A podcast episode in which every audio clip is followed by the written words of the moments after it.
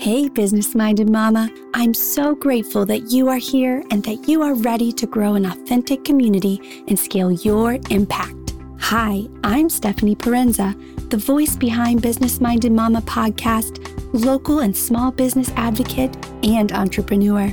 I've created this community because I want to help business minded mamas like you build your dream business by finding your authentic community and gaining control and clarity on the financial aspects of your business by managing your own books. Now, let's tap into your own potential.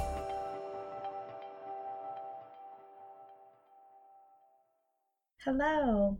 Today, I want to talk about one of uh, what I think to be most um, one of the most important things to do uh, each month as a business owner or entrepreneur when it comes to your bookkeeping, and that would be reconciling your accounts.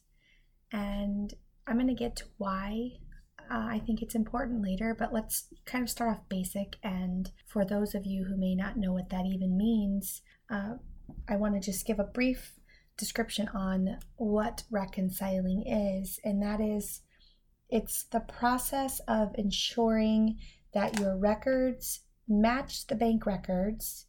And most commonly, this is done each month or when the bank or credit card statement processes. So you can definitely have more than one time that it makes sense to reconcile your accounts. For example, most banks will close their statement on the last day of the month, but a lot of credit card companies actually close them sometime in the middle of the month. So you can choose to do the process of reconciling either one time after you know everything is closed, or you could do your banks at the first week of the month and do your credit cards towards the middle or end of the month totally up to you, whatever makes most sense in your process and in your day.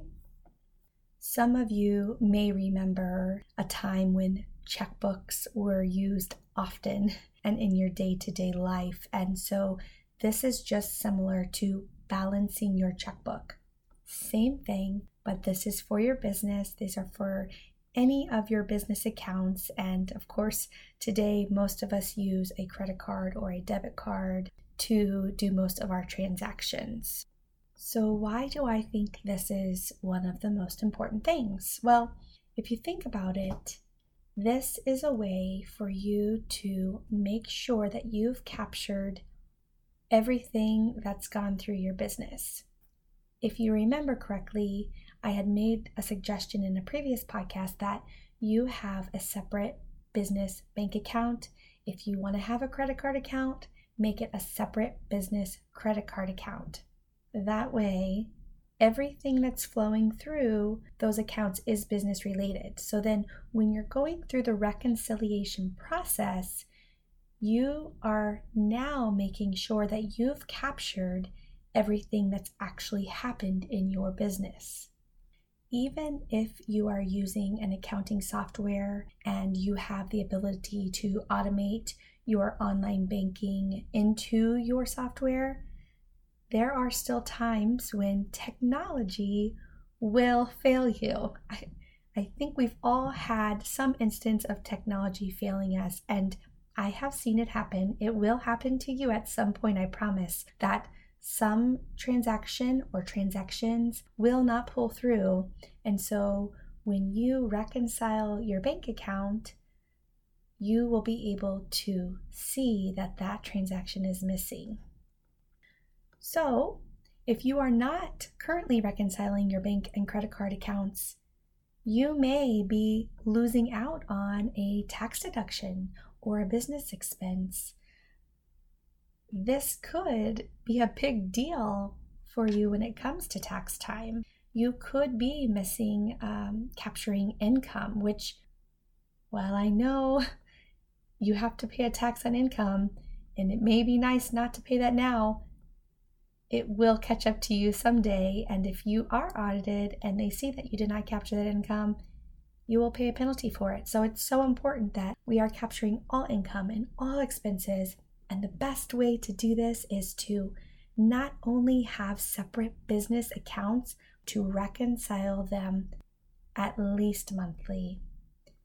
If that is okay, I'll, I'll go back on my at least monthly, at least quarterly, although I highly recommend monthly because then it's fresh in your mind and you will know exactly what is taking place. The reconciliation process is really easy. It is definitely more easy if you have a software helping you, but if you don't, the pieces of information that you need to gather are the beginning balance, which hopefully ties to the ending balance of the previous month.